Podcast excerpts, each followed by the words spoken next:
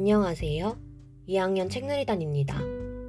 시축 작가님의 동물들의 장례식이라는 책을 여러분께 읽어드리겠습니다. 소중한 사람과의 이별은 갑자기 찾아오기도 해. 그 순간은 아무도 알 수가 없거든. 돌고래도 마찬가지야.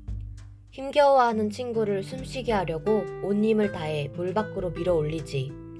더 이상 어쩔 수 없게 되면 친구가 깊은 물속으로 사라질 때까지 함께 있어. 이별의 순간이 오면 까마귀들은 한 곳에 모여들지.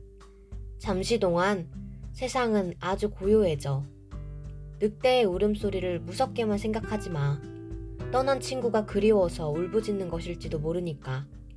코끼리는 기다란 코로 식어가는 친구를 쓰다듬어. 떠나간 친구의 무덤은 그들만이 아는 곳에 만들지. 고릴라는 밤새도록 친구의 마지막을 함께해.